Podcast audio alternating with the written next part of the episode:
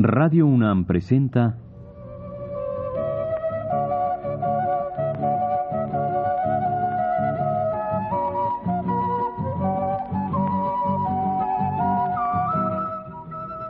Ritmos latinoamericanos.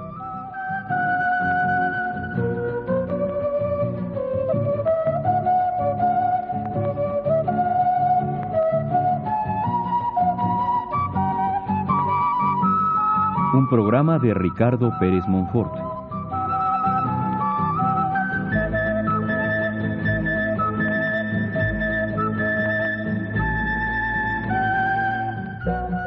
La cantata latinoamericana, programa 3.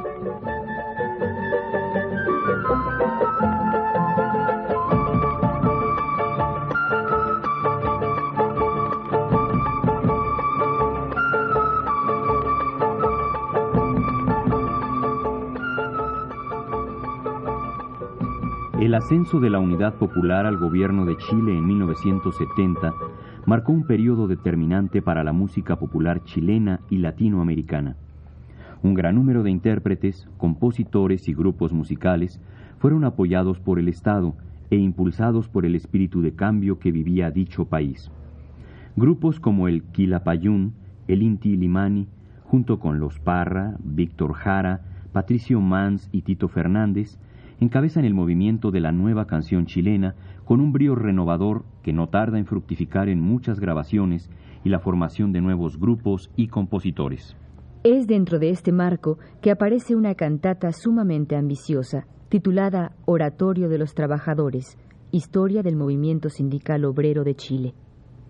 Por iniciativa de la Central Única de Trabajadores de Chile, se empezó a trabajar en esta cantata reportaje a partir de 1971, lográndose publicar en ese mismo año. Los intérpretes de esta cantata fueron el conjunto Uamarí y Violeta Ludwig. El texto fue escrito por Julio Rojas y la música, así como la dirección general de la cantata, estuvo a cargo de Jaime Soto León. Este oratorio a los trabajadores consta de 12 partes que van relatando con diversos ritmos latinoamericanos como el rin, la tonada, la samba, las tarqueadas, la cueca, el vals, etc., una historia de fracasos y triunfos que tiene como personaje principal al movimiento obrero de Chile. La primera sección de la cantata empieza con la formación de las mutuales y termina con Luis Emilio Recabarren. La segunda sección abre con una cueca dedicada al Frente Popular y termina con una especie de fiesta que celebra el triunfo de la unidad popular. Escuchemos, pues, este oratorio de los trabajadores de Julio Rojas y Jaime Sotoleón, interpretado por Violeta Ludwig y el conjunto Uamarí. Los relatos están a cargo de Freddy V., Luis Vera y Adrián Otárola.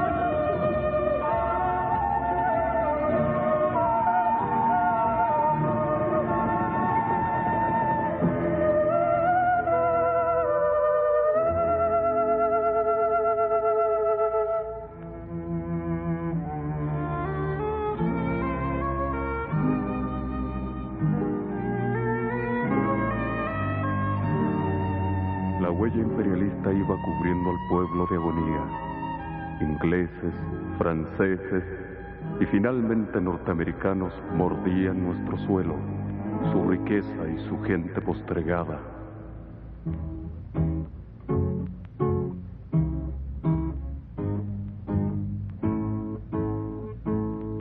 Los oscuros gobiernos nacionales, en la complicidad más repugnante, entregaban la patria a los extraños. Pero de aquella explotación sin nombre, de aquella gran angustia, nacía la conciencia de los pobres, la conciencia de clase y las mutuales como organizaciones proletarias. El mitin y la huelga mancharían con sangre las ciudades, pero las llenarían de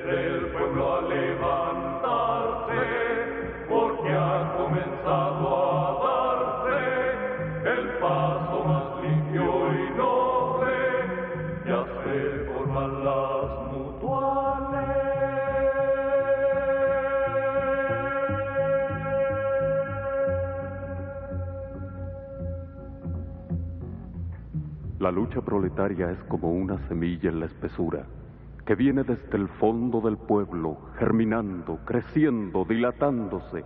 Su verdad no la pueden detener porque lleva armadura de nobleza. Pero hay momentos duros en que el pueblo anochece de miseria, como en 1870 cuando hay baja en el cobre por la penetración de los ingleses, lo que trae consigo explotación, bajos salarios, cesantía, enfermedad y hambre y aquella crisis brava como siempre se desploma en los hombros proletarios y con mayor crueldad en la gente minera del norte grande y chico, el cobre y el salitre. Jornadas de trabajo 12 y 14 horas, pagos en fichas, Menores de 12 años trabajando poco menos que gratis. Pero el tiempo no se detenía. Un vendaval guerrero rugía por la historia. En 1887 se funda el Partido Demócrata, una del Partido Anarquista y del Partido Socialista Obrero. Un vendaval guerrero rugía por la historia. En 1888, la Sociedad de Obreros de Valparaíso trata de federar las mutuales y formar una central de trabajadores. El tiempo no se detenía. 75 mutuales a lo largo de Chile en 1890 y en el 98 como bautismo a la actuación de su partido, la Unión Socialista celebra el primero de mayo el Día del Trabajo, el primer día de mayo. Salgamos todos juntos a la calle, vamos a celebrar el día nuestro. El primero de mayo es nuestro día, vamos a celebrarlo compañeros.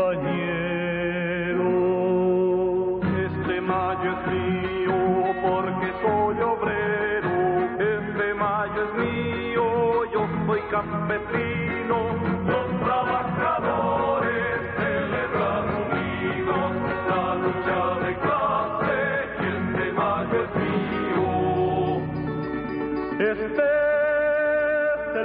día de los mayos. La calle estremecía se despierta. Avanzan las columnas populares, llevando en su desfile la entereza. Este mayo es mío, yo soy carpintero. Los trabajadores celebran hoy día la lucha que damos con la mayoría. Cayeron en Chicago heroicamente aquellos que en los pueblos se han quedado.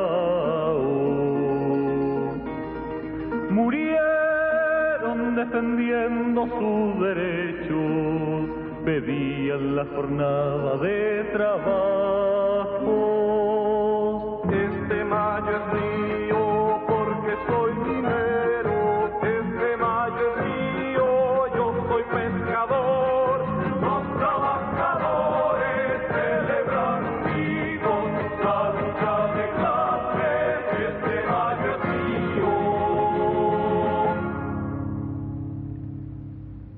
Al calor de la lucha minera en el norte grande, florece la combinación mancomunal de obreros, agrupando a los gremios de lancheros, estibadores y cargadores, para extenderse luego por toda la pampa. Pero hacia el año 1900 comienza una escalada represiva. La piedra y el cadáver se unirán en la tierra. Escalada de sangre, idioma del malvado. 1907 enlutado en el tiempo porque en Iquique matan más de dos mil obreros.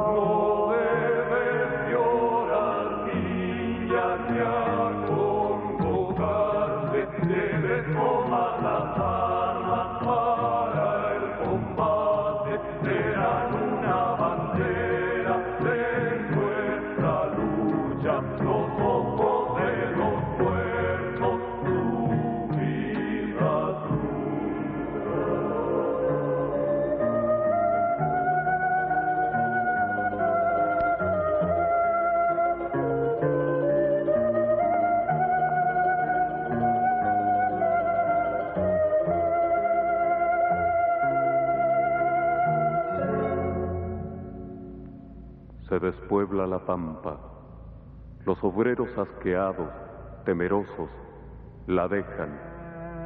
Y Santiago acumula cesantes y familias con hambre.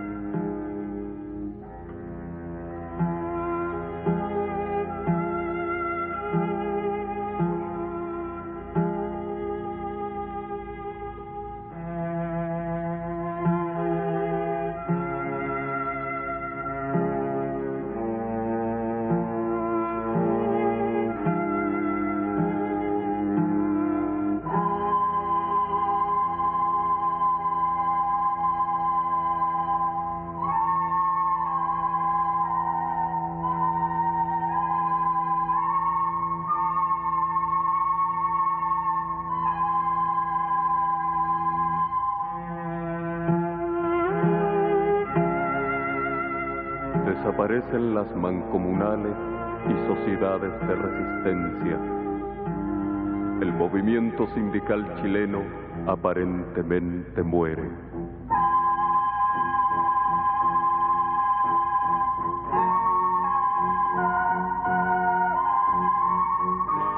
Pero donde hubo tallos quedarán las raíces y también las semillas de una rosa salvaje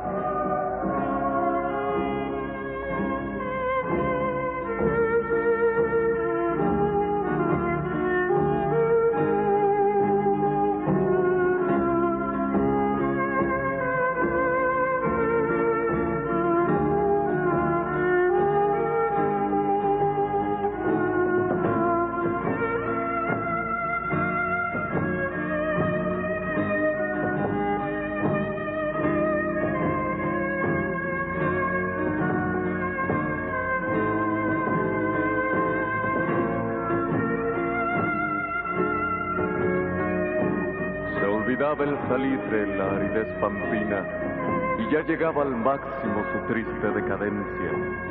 La Primera Guerra Mundial vino a fortalecerlo lanzándolo hacia arriba. Florecen en la pampa los hombres y el trabajo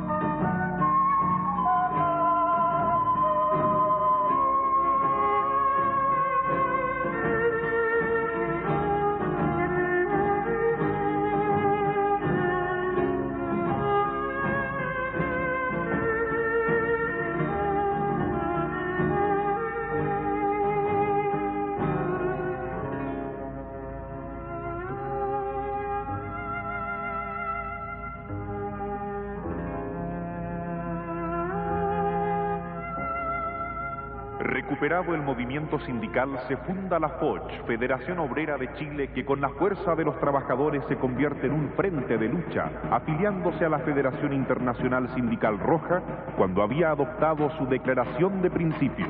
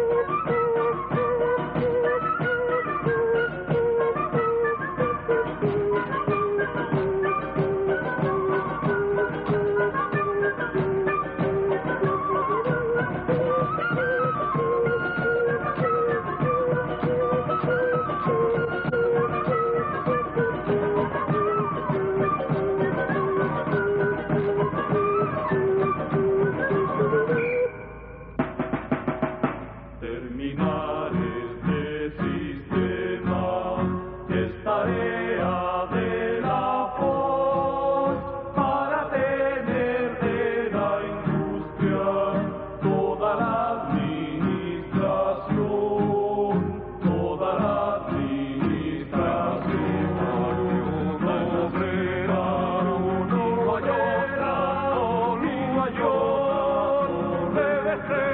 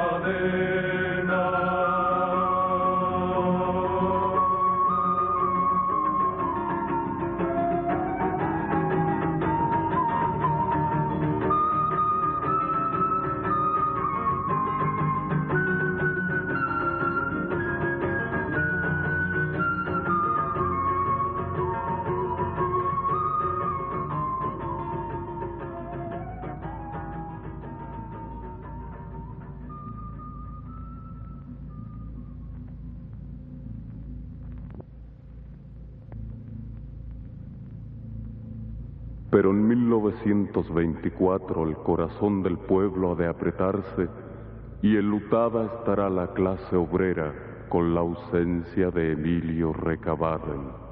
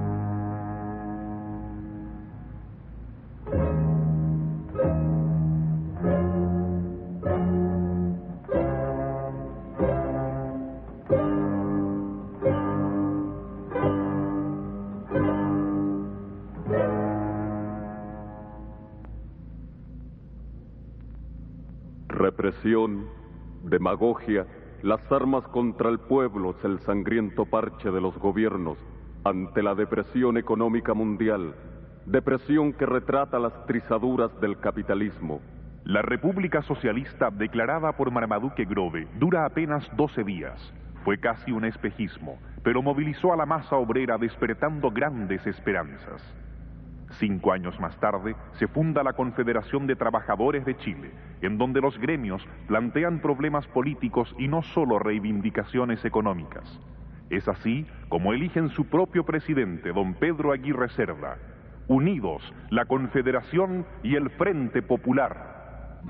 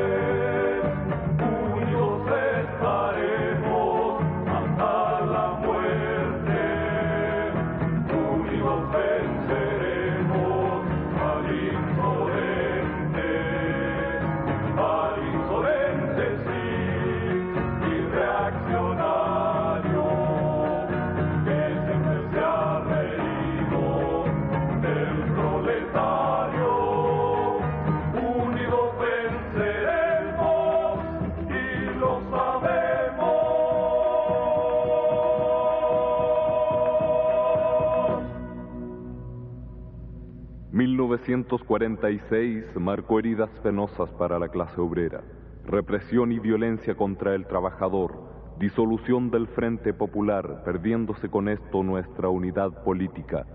El presidente Gabriel González Videla persigue a los comunistas con la mal llamada Ley de Defensa de la Democracia, la ley del traidor y el insensible. Persecución y cárcel, dolor en las familias. El hambre y la desdicha es la ley de defensa democrática, la ley del carnicero, la triste ley maldita.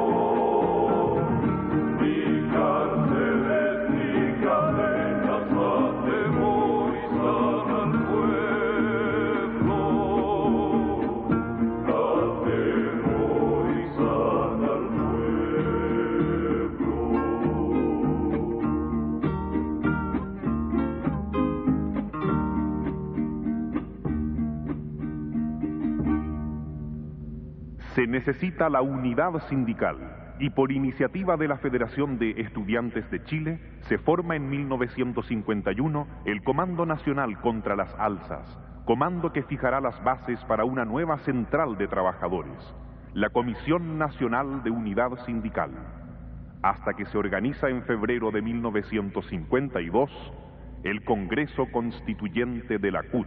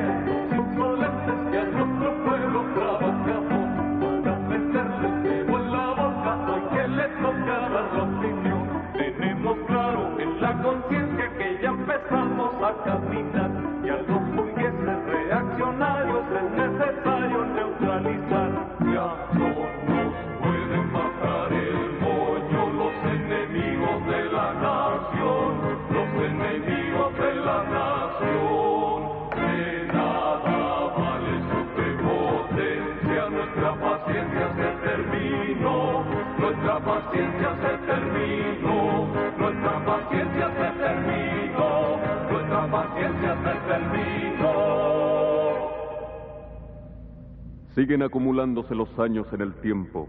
Continúa la lucha y unidad proletaria. Continúan los golpes de los reaccionarios. Así como en Iquique, La Coruña, Ranquil, efectúan la masacre del Salvador, donde pierden la vida ocho mineros.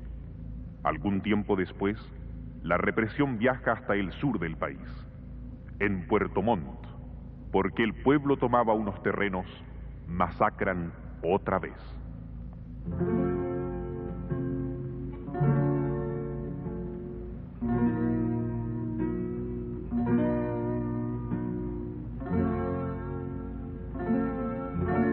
El llanto en los hogares de la región del frío, los hijos del que cae temiendo conocer lo que encierra la muerte.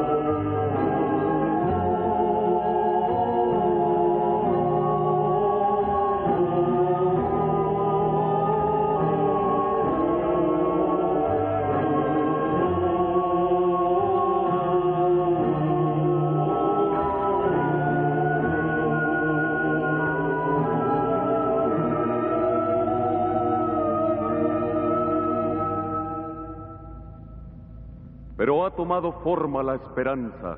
La historia en avalancha proletaria irrumpe por el tiempo como volcán o trueno endurecido. El largo sueño de la patria se hace verdad de mayorías en un gobierno popular. Salía el pueblo por las calles para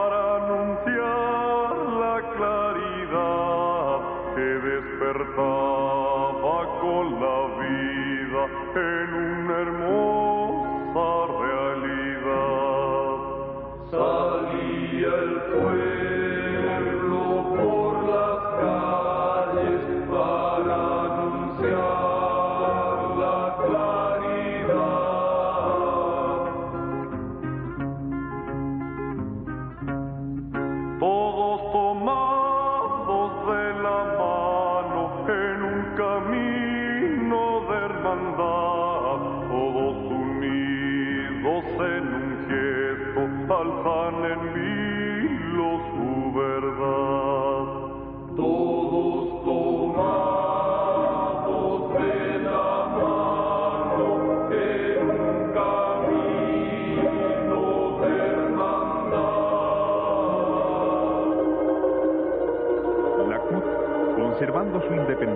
se incorpora a las labores del proceso.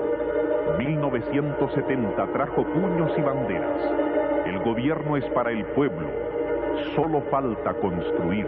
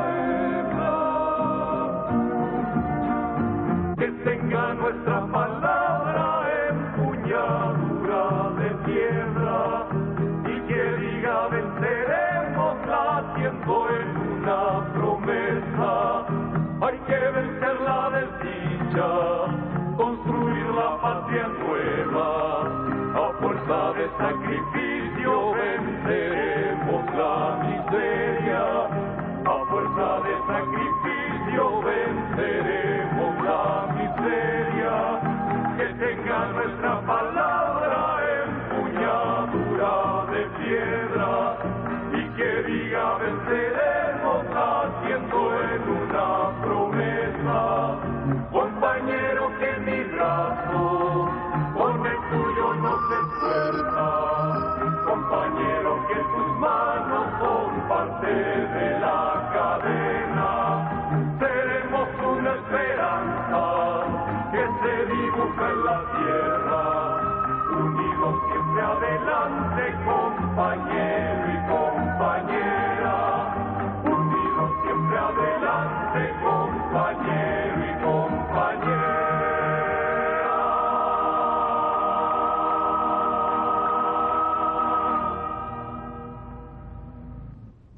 Radio UNAM presentó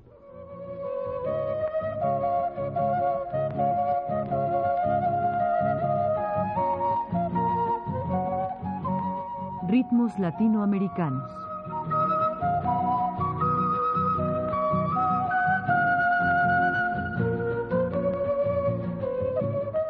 Este fue el tercer programa dedicado a la cantata latinoamericana.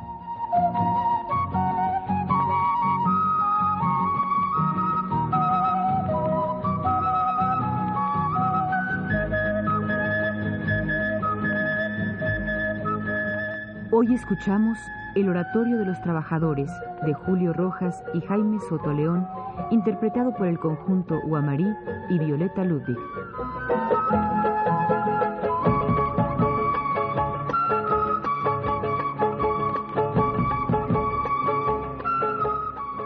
Fue un programa a cargo de Ricardo Pérez Monfort.